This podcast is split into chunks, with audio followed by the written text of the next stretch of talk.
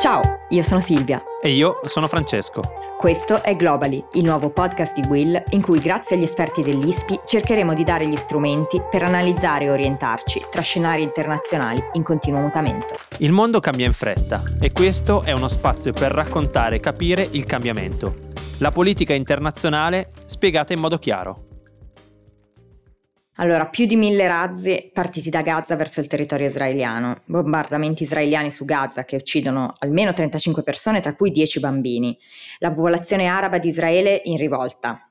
È guerra, o almeno così sembra. Di sicuro è la peggiore escalation del conflitto israelo-palestinese dal 2014. Dopo i disordini a Gerusalemme del weekend, le tensioni sembrano sfociare in un conflitto armato. Israele ha già richiamato in servizio 5.000 riservisti e ha confermato che la campagna aerea continuerà fino al raggiungimento degli obiettivi. Da qualche giorno jet israeliani e militanti palestinesi si sono scambiati attacchi aerei e lanci di razzi.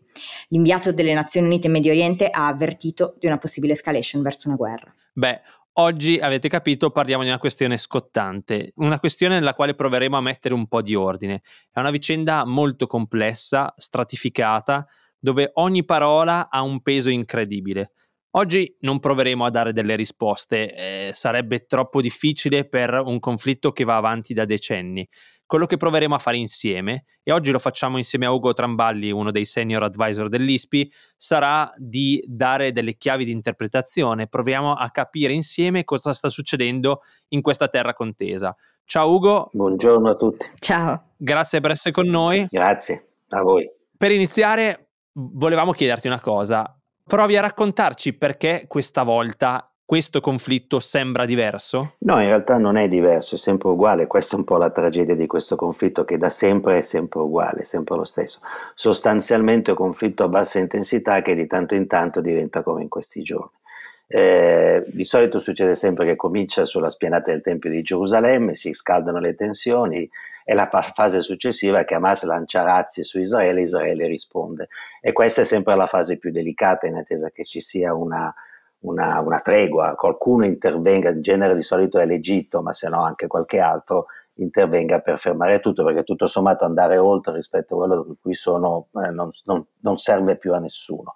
L'unica differenza forse è quella appunto dell'intervento esterno a, questa, a questo vecchio percorso, e cioè appunto il fatto che abbiamo visto che ci sono stati degli incidenti all'interno di Israele proprio fra israeliani, ebrei israeliani e israeliani arabi. Eh, in realtà anche questo è già successo. Quando scoppiò la seconda intifada ci furono... Quindi parliamo del... Adesso chiedo scusa, del 2000, del settembre del 2000, settembre-ottobre del 2000. Eh, nella prima fase della seconda intifada, eh, anche lì, eh, che iniziò sulla famosa passeggiata di Ariel Sharon, allora leader dell'opposizione del Likud, vecchio generale conquistatore dei territori arabi, la sua passeggiata sulla spianata del Tempio e quindi scoppiò tutto questo. Ecco, anche allora ci furono nelle prime settimane dei riscontri molto preoccupanti, non solo fra i palestinesi della West Bank o di Gaza e gli israeliani, ma anche all'interno di Israele con la minoranza araba di, degli israeliani. Era successo a Jaffa, era successo ad Haifa.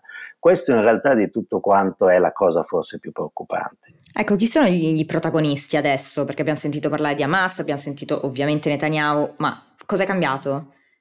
Eh, come prima, sono, i protagonisti sono sempre gli stessi, poi in, questo, in particolare Bibi Netanyahu sono 11 anni che governa ininterrottamente, quindi credo che in questi ultimi anni, abbiamo tutti perso il conto, ma credo che in questi ultimi 10-11 anni da che Bibi Netanyahu governa ci siano stati almeno tre e forse mi sbaglio per difetto, tre diciamo piccole guerre Gaza, attorno a Gaza, ma anche con altri, con i predecessori.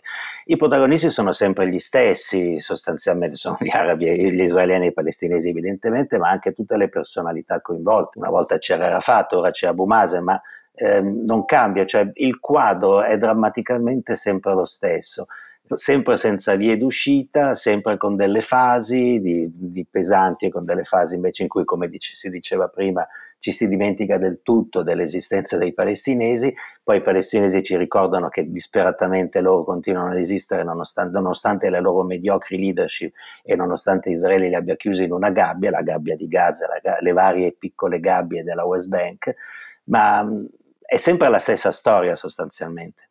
Cioè è sempre la stessa storia, come dire, da quello che sta succedendo in questi giorni quasi non si direbbe, perché sembra che in qualche modo abbia colto di sorpresa eh, la comunità internazionale, perché, e, e, qua mi avventuro in un'interpretazione, Ugo, ehm, qualche mese fa noi abbiamo assistito a questo trionfale accordo di Abramo, una normalizzazione delle relazioni tra Israele e una parte dei paesi arabi.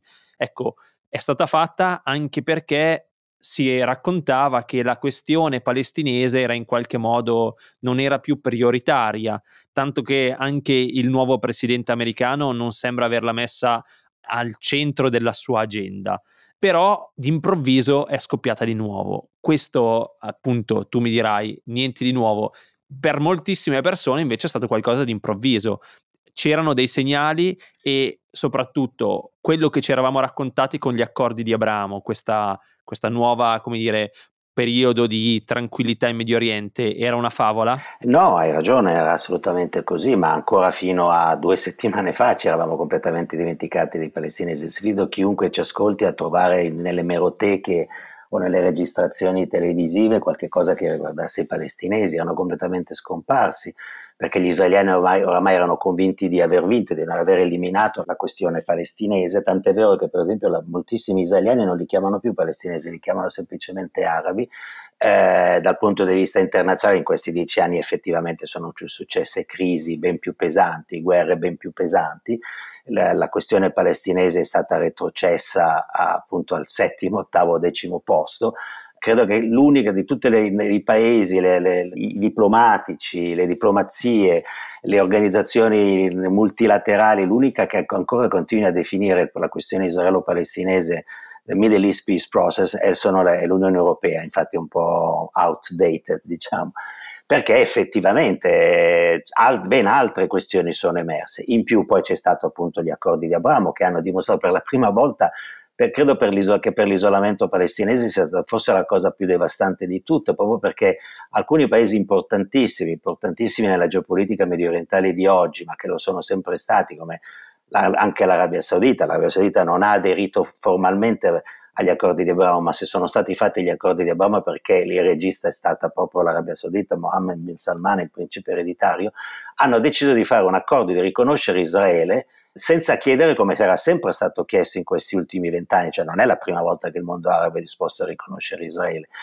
La, la, però la questione era sempre beh, riconosciamo Israele in tutto e per tutto e voi permettete che nasca lo Stato palestinese. Questa volta la, questa variante non è, è, totalmente scomparsa e credo che sia proprio questo, questa disperazione, ripeto, aggiungendo a questa disperazione anche la mediocrità delle leadership palestinesi, ricordiamo che non ci sono sono state due settimane fa, sono state rinviate, ma secondo me del tutto eliminate dal panorama le prossime elezioni, le elezioni parlamentari. Che già non si tenevano da 15 anni. Che già non si tenevano da 15 anni. Dal 2007, anni. se non sbaglio, no? Da 2006, da 2006. 2006. Però i palestinesi esistono, nonostante questo, il popolo palestinese, la gente che vive in queste gabbie degli israeliani, mal governata, anche quando c'è stata la pandemia, Abu Mazen e l'autorità palestinese di Ramallah ha dimostrato di essere totalmente incapaci di affrontare, cioè sono stati lì a guardarsi, si aspettavano che qualcuno li aiutasse.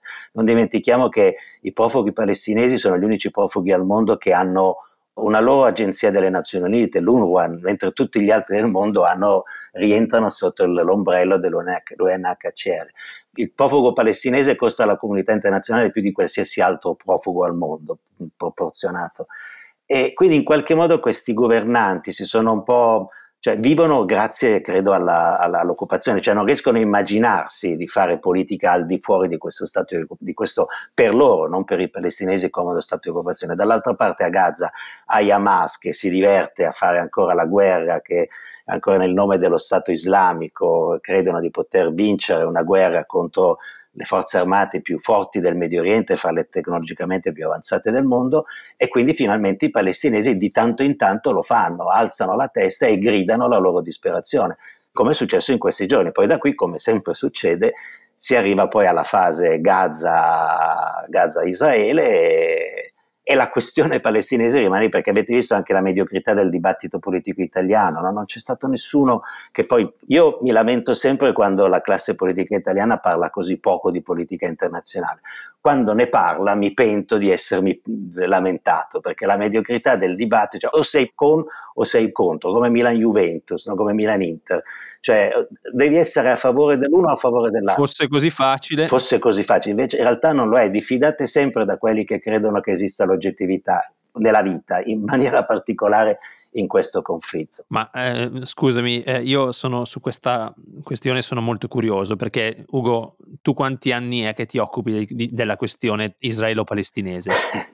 Beh, eh, professionalmente o personalmente? Perché personalmente ho cominciato quando nel 1975, quando ero un ragazzo, sono andato volontario in un kibbutz perché come non sono molto religioso, ma come cristiano ed europeo, nato dieci anni dopo l'olocausto, volevo dare come dire, il mio contributo, il senso di colpa, il mio contributo a, alla redenzione di noi europei. No, cristiani. ecco, esatto. E la, la, domanda che ti faccio mm, così um, per capire, perché in questi periodi, in questi giorni ci stiamo stupendo molto di quanto le parti siano polarizzate in maniera fissa, in maniera quasi inamovibile. Secondo te c'è qualcosa che tu hai visto sempre in questi anni in cui ti sei occupato eh, della, della questione? È qualcosa di recente? Cioè, perché noi ci stupiamo spesso, no? ci stupiamo e, e, ne discutiamo, anche io e Silvia prima eh, parlavamo proprio di questo, eh, prima di iniziare il podcast. È una cosa normale, dobbiamo abituarci?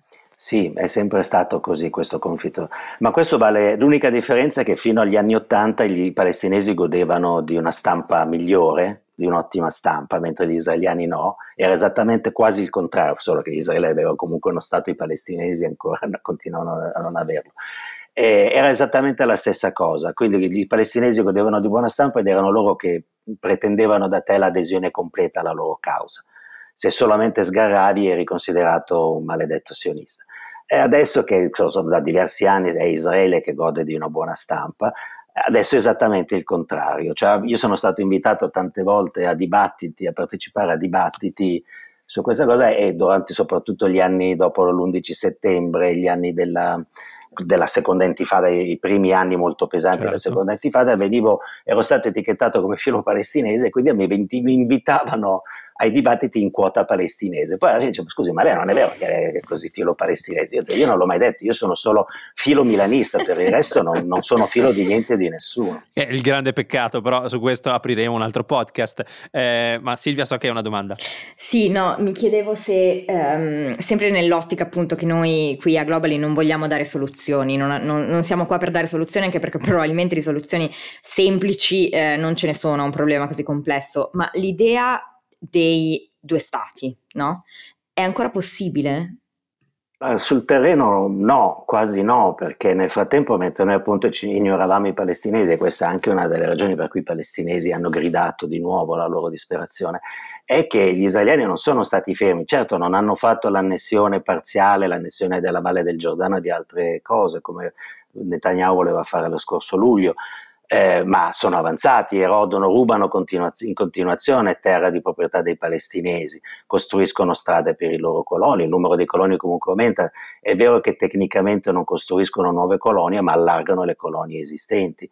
Quindi di fatto cioè, eh, uno Stato palestinese omogeneo che, sia, che, non sia diviso in una Palestina del nord e Palestina del sud è estremamente difficile, ma non solo sul piano sul piano appunto geografico, anche sul piano politico. Eh, gli accordi di Oslo sembrano oramai superati, cioè non, eh, ripeto, solo l'Unione Europea continua a parlarne. Scusami Ugo, eh, per questo hai ragione e come dire, questo è una, una dose di sano realismo. Dall'altra parte, per girare anche la, cioè la, la, la domanda di Silvia, credi che in qualche modo invece noi un po' come Europa, ma anche come Italia, dobbiamo continuare a sostenere questa soluzione. Cioè, tu pensi che nonostante tutte le difficoltà, nonostante quello che ci racconti, quindi una quasi impossibilità quella sia eh, l'orizzonte a cui comunque noi dobbiamo puntare, dobbiamo tendere e dobbiamo sperare che un giorno, prima o poi, più poi che prima in questo caso, si arrivi. Sì, perché l'alternativa per Israele è peggiore, eh, da, anche se la guardi dal punto di vista di un israeliano, cioè peggiore perché significherebbe appunto fare un unico Stato per due popoli.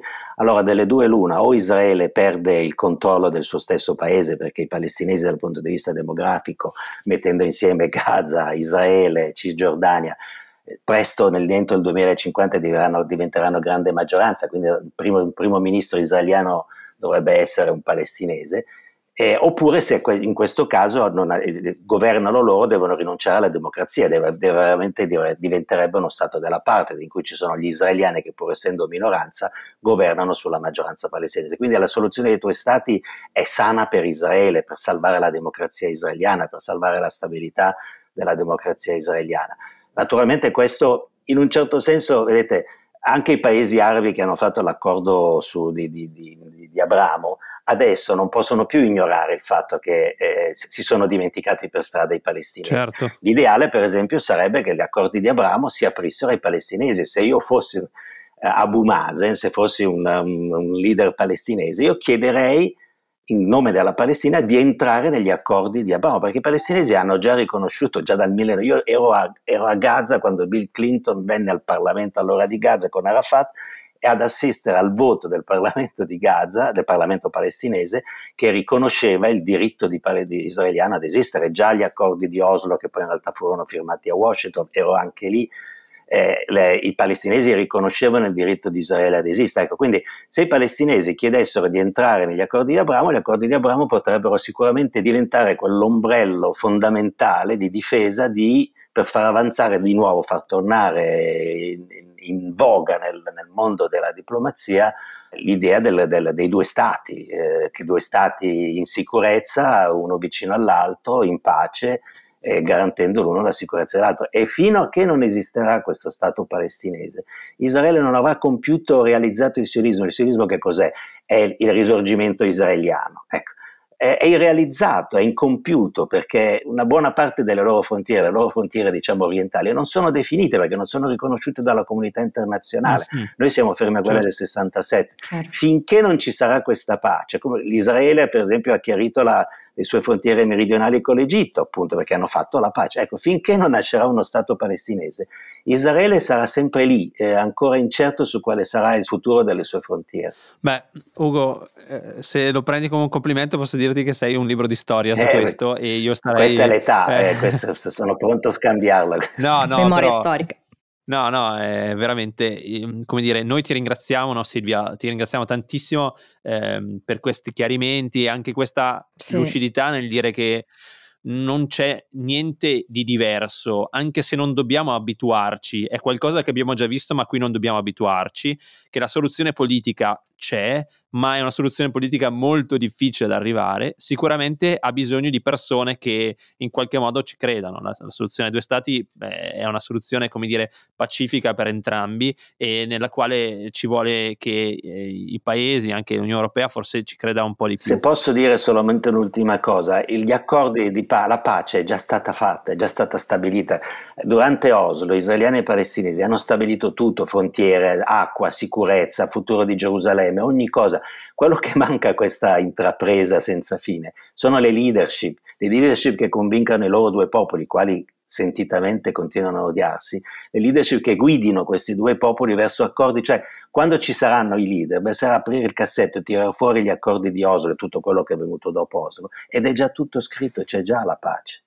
Fantastica chiusa, io non saprei chiudere meglio di così, quindi grazie, grazie. grazie Ugo per questa perla di saggezza e noi ci riascoltiamo settimana prossima. Assolutamente no? sì, ci sentiamo settimana prossima e mh, mm, nel frattempo speriamo che, che, le cose migliorino, anche se come Ugo ci ha detto in, in, questi, in questi, minuti di, di podcast è una storia che purtroppo probabilmente andrà avanti per molto tempo. Grazie Ugo. Grazie a voi. Grazie, alla prossima.